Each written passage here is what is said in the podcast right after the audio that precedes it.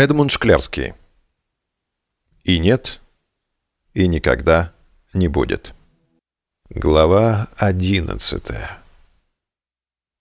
Потому что... Потому что только голод дает ногам силу. Потому что умеющий стрелять целится мимо. Потому что вращающееся слово станет заклинанием.